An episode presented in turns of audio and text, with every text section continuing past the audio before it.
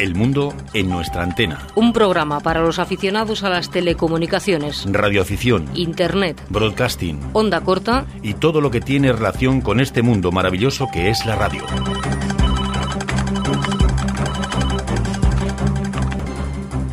Sean bienvenidos a este primer programa que desde Valencia hacemos Loli Barrios en el control técnico y Arturo Vera en el micrófono y redacción. Saludamos muy cordialmente a todos los oyentes que desde hoy se incorporan a este tiempo de radio a través de las ondas o internet. Antes de ofrecerles el contenido de este primer programa, quiero comunicarles que este tiempo de radio está dedicado a los aficionados a las telecomunicaciones, radioafición, internet, broadcasting, onda corta y todo lo que tiene relación con este mundo maravilloso que es la radio.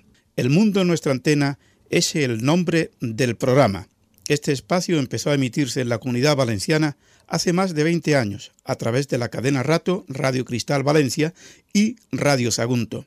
Después se emitiría en otras emisoras como Radio Costa, La Mega Radio, Radio Lorta, etc. Ahora queremos retomar en este año con más fuerza esta tarea de divulgar todo lo relacionado con las telecomunicaciones y lo haremos semanalmente a través de esta y otras emisoras repartidas por todo el territorio. Y además nos pueden seguir por internet, descargando los archivos en formato de audio con buena calidad de sonido. Más adelante le informaremos de la dirección de la página web para que también puedan seguir en directo cada semana el mundo en nuestra antena a través de internet. Y por último, Quiero agradecer a la Unión de Radioaficionados Españoles URE el apoyo recibido a través de su presidente Diego Trujillo y, como no, a Javier Huertas, del grupo Puertas Abiertas. Y para no perder más tiempo, empezamos.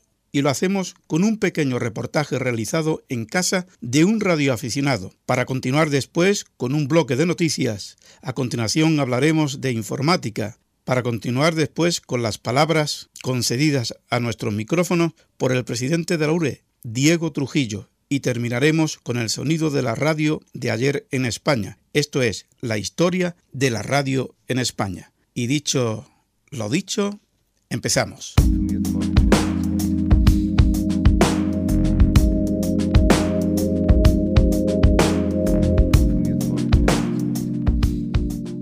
Bueno, hoy los micrófonos del mundo en nuestra antena salen del estudio para recoger las palabras de un radioaficionado, yo diría muy activo en esta afición. Nos encontramos, amigos oyentes, exactamente en el cuarto de la chispa, como se le llama normalmente, donde tienen los equipos de comunicaciones. Ecoalfa 5 Gol Lima Sierra es el indicativo y su nombre es Carlos. Muy buenas tardes. Buenas tardes, Arturo.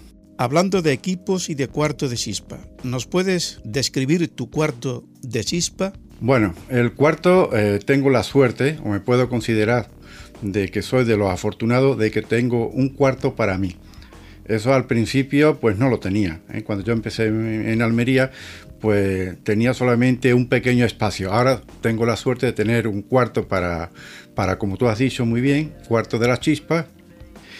las dimensiones de la habitación pues las clásicas, normales, ni grande ni chica y tengo pues varios equipos. Poco a poco no empecé mm, desde los primeros, pero aquí podemos ver que tengo una emisora grande, decamétrica, después tengo dos pequeñitas que son vivandas, tengo también una sola de dos metros.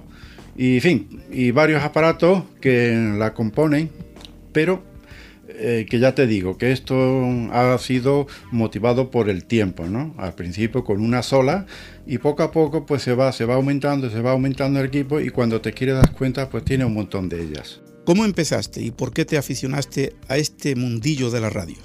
Bueno, pues serían los años, corría, diríamos como César Vidal, corría el año 80 y, y una persona que no está muy lejos de mí, pues me dio un casarrito que yo no sabía lo que era y efectivamente, dice, tú lo pones en la mesita de noche, me dio un, un y otro casarrito más chico sin yo saber lo que era y lo enchufé y empecé a oír gente que hablaban en forma coloquial y se interesaba sus cosas. Yo no podía hablar por esa emisora y resulta que era un receptor de dos metros.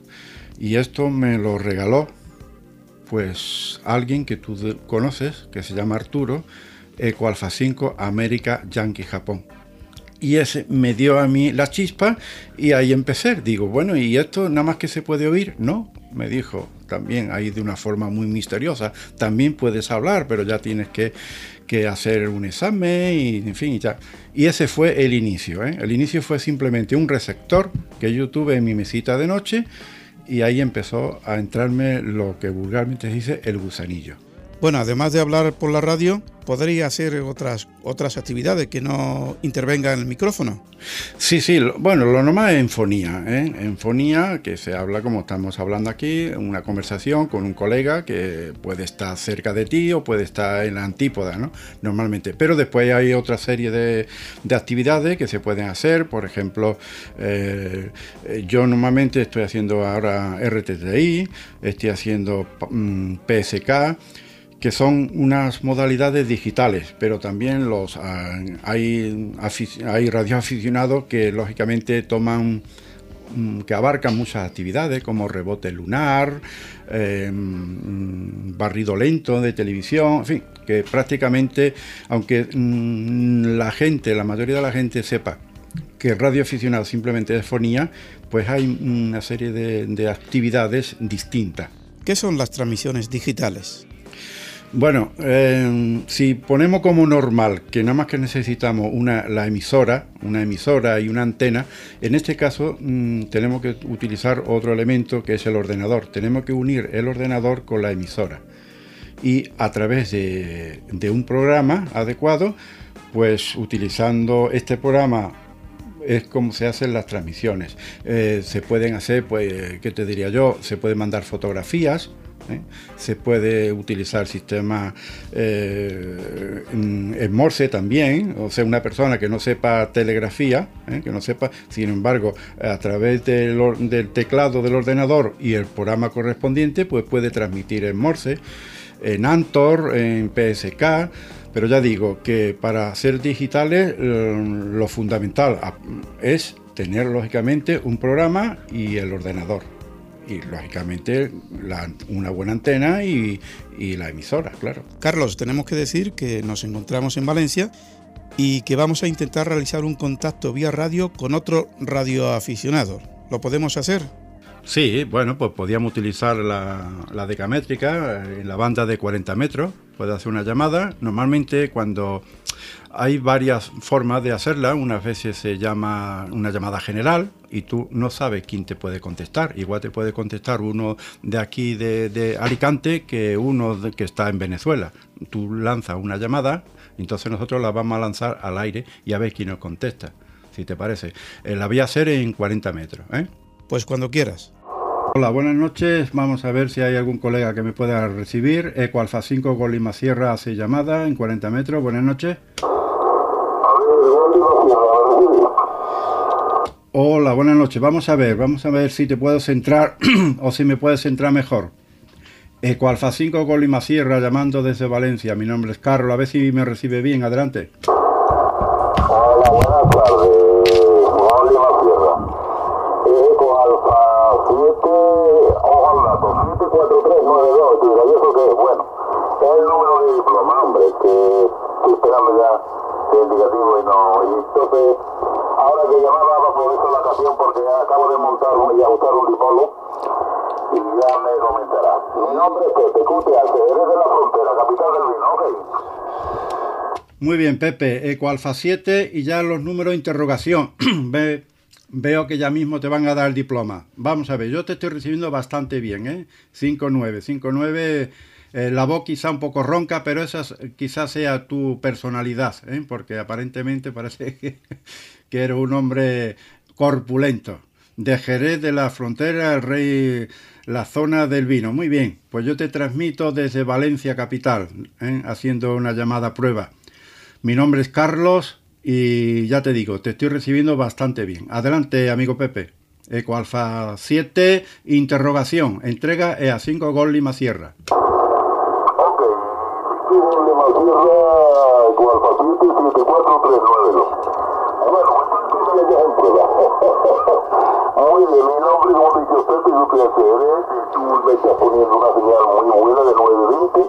Eh, la verdad es que este equipo no tiene algo, tiene algo, ¿eh? Tiene algo porque tengo el nivel de ruido a 990. Esperamos, tu señal es totalmente increíble.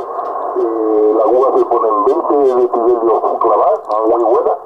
Ya me dirás con qué, con qué equipo y con qué antena trabaja. Porque yo te comento que trabajo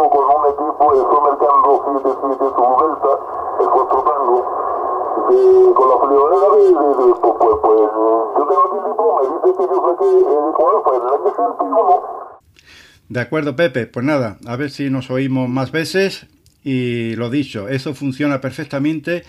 Yo te doy este último comunicado 5-9 más, más días, ¿eh? O sea, has llegado bastante fuerte. Aunque ese equipo ha estado empaquetado ahí, pero funciona la cosa. Hay que calentarlo. De manera que te doy el cambio ya para finales, amigo Pepe. Y, y enhorabuena por ese equipo que no lo tiene que cambiar. Adelante, Ecoalfa 7 74 39 2 de Ecoalfa 5 Gol Lima Sierra. Ok, Carlos, 5 goles de la sierra, 7, 3, 4, 7, 3, 9 2. La señal a mí me da igual, ¿no? Porque aquí las señales son, son aleatorias en esta banda. Lo importante es que se nos oiga. Venga, Carlos, pues un abrazo y continúa llamando por ahí. Gracias por haberme entendido y sería hasta cualquier otro momento. Eh, Alfa 5, Lima Sierra, eh, 7, 7, 4, 3, 9, 2, se despide que rasque la que reúne. Hasta luego. De acuerdo, Pepe. Muy bien. Pues nada, ya nos seguiremos oyendo por aquí en estas bandas y, o en otras y con tu letrita. Y ten cuidado ahora con la nueva disposición referente a lo del montaje de antena, ¿eh? que la cosa, la cosa tiene, tiene mandanga, como dicen por ahí. Muy bien, eh, solamente para decirte que yo tuve el indicativo Eco Alfa 7 Gold Tango Delta, ¿eh? Gold Tango Delta. Lo que pasa que al pasarme a Distrito 5, hace ya muchísimos años, pues tuve que cambiarlo, ¿eh? pero vamos, que soy de por ahí. Venga, un abrazo, Pepe, hasta que nos oigamos otra vez. Chao, chao.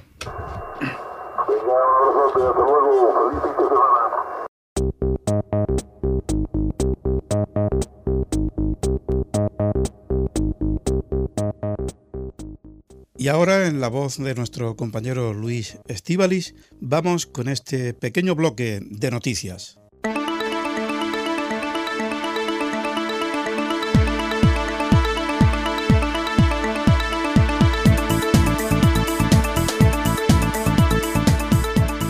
La incorporación de la Unión de Radioaficionados de Valencia a la Universidad Politécnica era y es un proyecto complejo que tiene muchas facetas. Una de ellas, quizás la más importante, es dar una serie de charlas coloquio en las que se van a tratar 42 temas relacionados con las telecomunicaciones con el fin de atraer alumnos, en especial de Teleco, hacia la radioafición, ofreciendo a los mismos formación en aspectos prácticos de la radio y electrónica aplicada a la radio. También se harán prácticas en construcción de antenas y de circuitos electrónicos que tienen aplicación en la radio y televisión ATV como elementos activos o instrumentos y comprobadores como elementos auxiliares. El principio no ha podido ser más esperanzador, pues se inició la primera charla con 18 alumnos y en la segunda ya son 30 los que se han apuntado a las charlas.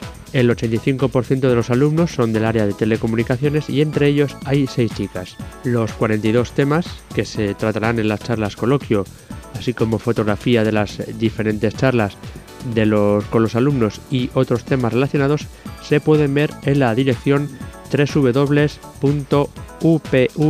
www.upv.es barra rclub. Se realizarán diferentes talleres y en el mes de marzo de 2007 será una demostración de comunicaciones tanto en fonía como en otras modalidades en el espacio abierto dentro del campus universitario.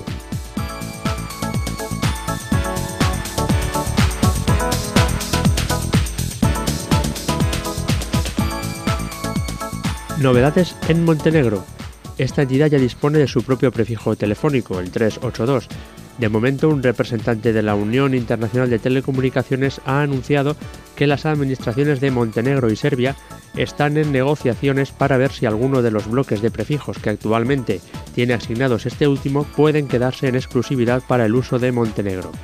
Recordemos que temporalmente las estaciones de esta entidad de Montenegro están saliendo con los prefijos 4 November 3, 4 November 6, 4 Oscar 3, Yankee Tango 3, Yankee Tango 6, Yankee Uniform 3, Yankee Uniform 6, Yankee Zulu 3 y Yankee Zulu 6. Mientras que el resto de las series de 4 November, 4 Oscar, Yankee Tango, Yankee Uniform y Yankee Zulu siguen usándose por Serbia. Parece ser que mientras estas conversaciones no finalicen, la Unión Internacional de Telecomunicaciones no va a tomar una decisión.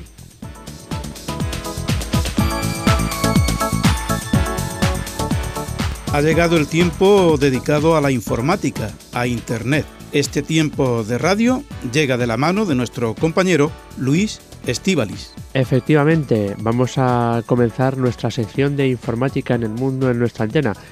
Eh, ¿Qué vamos a tratar en nuestra sección? Bueno, pues hoy vamos a hablar de, entre otras cosas, la tarjeta de sonido y sus aplicaciones en el mundo de la radio. Pues nos parece muy bien y esta será tu sintonía.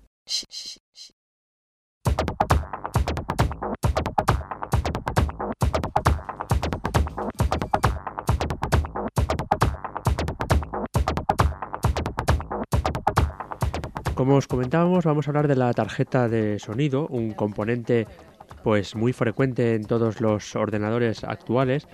Y, bueno, vamos antes a hacer un poco de, historia. Eh, hace más o menos unos 30 años los modos digitales comenzaban a aparecer en el mundo de la radioafición.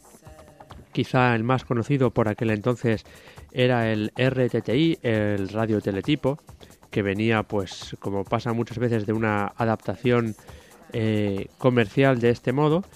Y bueno, los primeros dispositivos que permitían eh, decodificar las señales de radio teletipo y a su vez eh, transmitirlas, bueno, pues eran unos, como os podéis imaginar, armatostes bastante considerables y bueno, que básicamente consistían en unas eh, teleimpresoras, unos dispositivos que recibiendo esos tonos en los que se transmitía el radio teletipo, pues los imprimían automáticamente en papel, los conocidos eh, teletipos de los periódicos.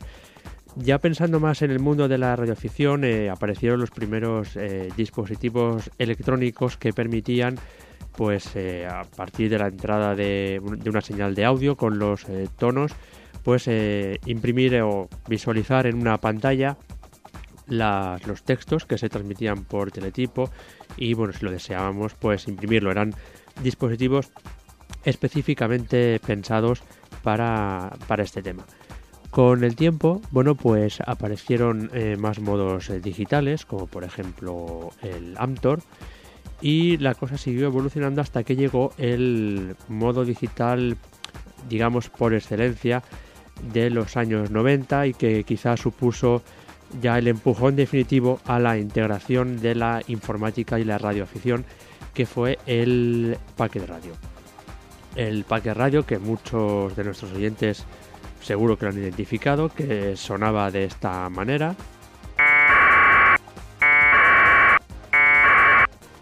Así sonaba en, a 1200 baudios, que era el que se empleaba generalmente en las bandas de VHF bueno, pues como decíamos, supuso ya el espaldarazo definitivo a la integración de informática y radioafición. Para trabajar en de radio se empleaban varios tipos de dispositivos, las conocidas TNCs, que no eran más que bueno, pequeños eh, controladores que se encargaban de traducir las señales digitales que prometían del ordenador a bueno pues a nuestro transceptor para salir eh, al aire también había los típicos modem Bicon que eran bastante más sencillos. En aquella época, como decíamos a principios de los años 90, no era muy habitual el, todavía los ordenadores tipo PC como los conocemos hoy en día. Se empleaban, pues, por ejemplo, el, más conocido entonces era el Commodore 64. Y bueno, los PCs eh, empezaban ya a despuntar pero ni mucho menos incluían las tarjetas de sonido tal y como las conocemos ahora.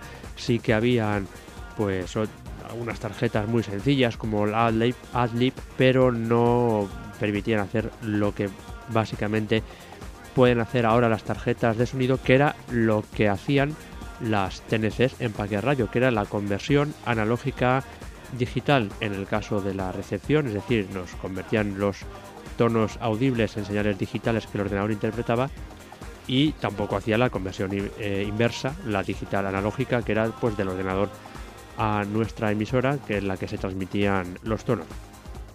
En cuanto esto fue posible, en cuanto las eh, tarjetas de sonido para PC fueron avanzando y se le fueron no solo agregando componentes, sino también abaratando los costes, pues aparecieron ya los primeros programas que lo que permitían era pues emular ese procesamiento que se hacía en los aparatos, los que comentábamos al principio del RTTI o del paquete radio, bueno, pues emularlos y era el propio ordenador el que generaba esos tonos para transmitirlos o bien los decodificaba para recibirlos.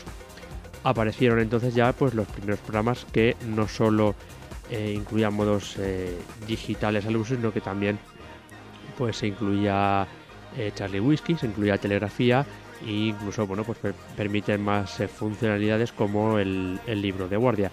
En próximos programas del mundo en nuestra antena, bueno pues también habrá tiempo para contaros esos programas, básicamente su uso y qué se puede hacer con ellos.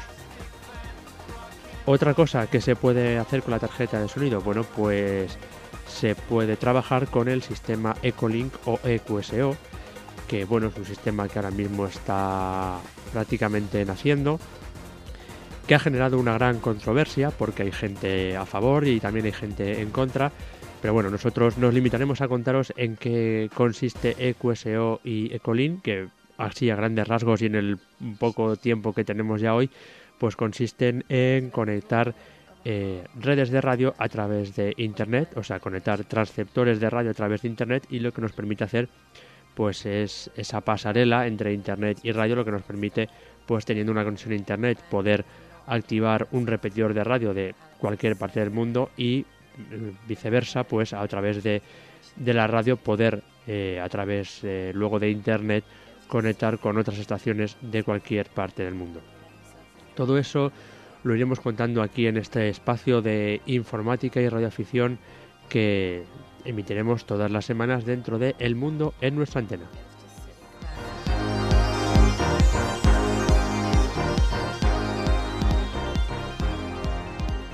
Y continuando con nuestro programa, hablamos ahora con el presidente de la Unión de Radioaficionados Españoles, don Diego Trujillo, Ecoalfa 7 Mai Kilo. Muy buenos días y gracias por atender nuestra llamada.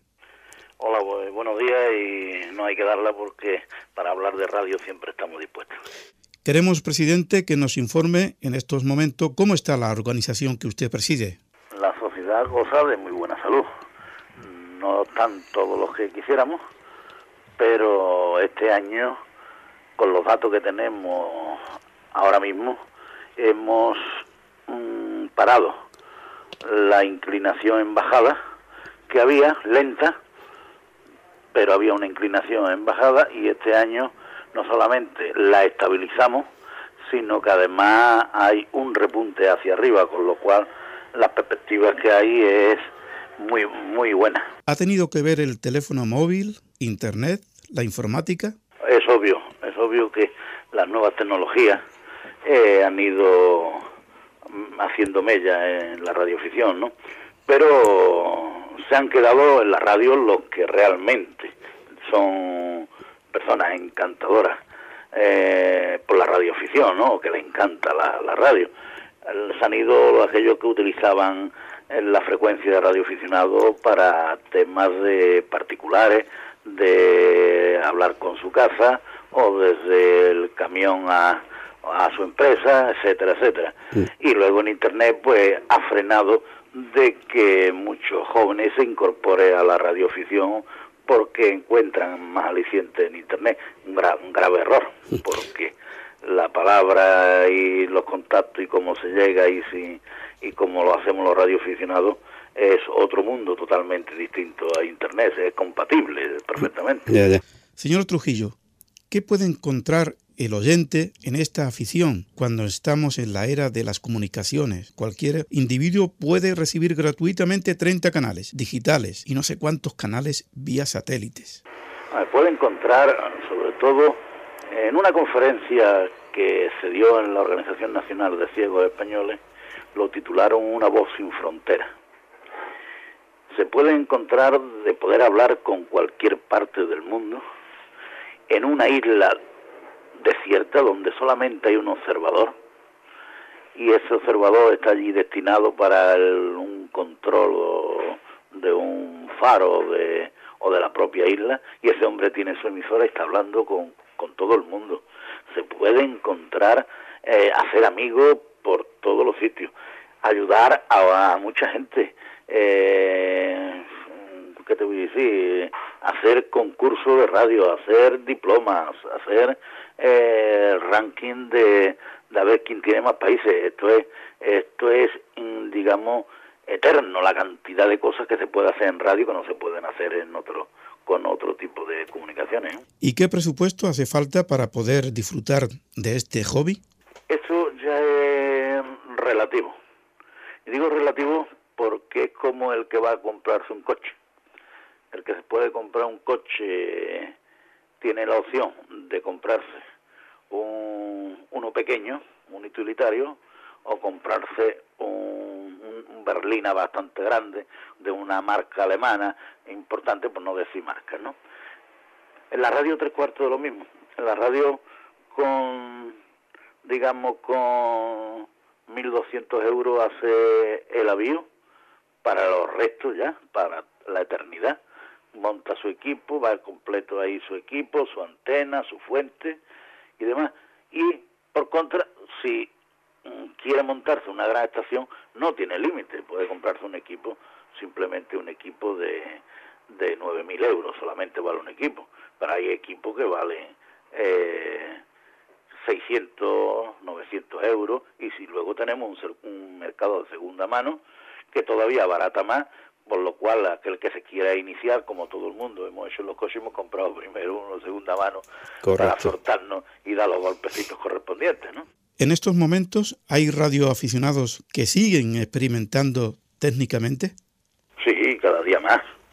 La, la Unión de Radioaficionados Españoles tenemos la constancia de que el, el radioaficionado sobre todo es, además de, que le gusta hacer radio, es investigar, ¿no?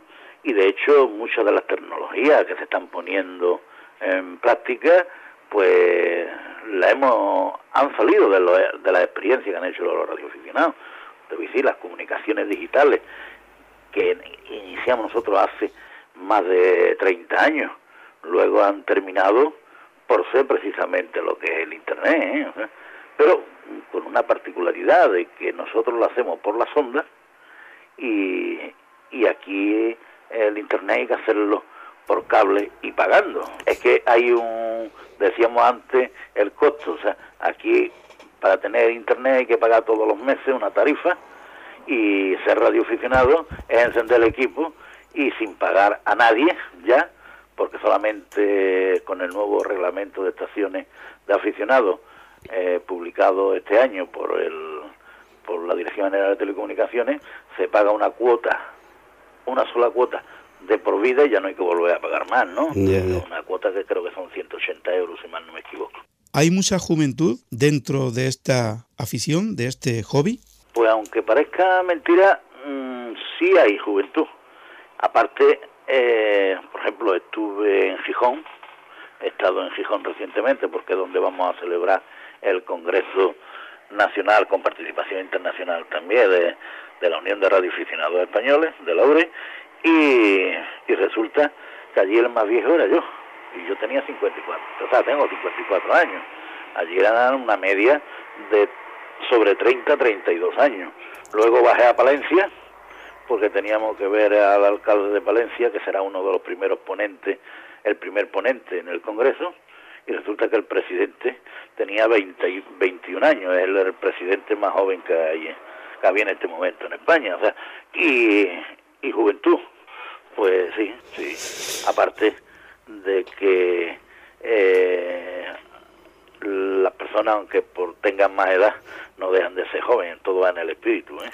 Bueno, presidente, este ha sido un primer contacto. Espero hacerlo en más ocasiones. Los micrófonos del mundo en nuestra antena están abiertos para que usted añada lo que quiera. Y como no, le damos las gracias por habernos atendido.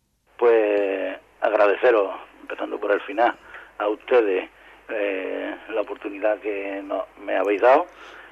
Como te dije en tu llamada, para empezar el, y fijar este, esta charla, era que cuando se me requiera para hablar de radioficción y para hablar de la URE, siempre estaré a disposición.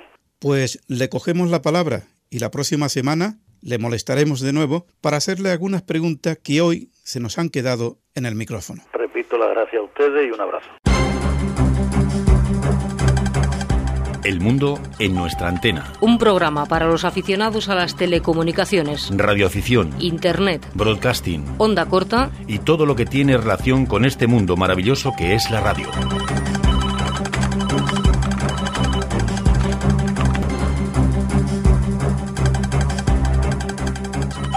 No nos queda más tiempo. Desde Valencia nos despedimos Loli Barrios, que estuvo en el control técnico, y Arturo Vera, que os da la gracia por habernos acompañado.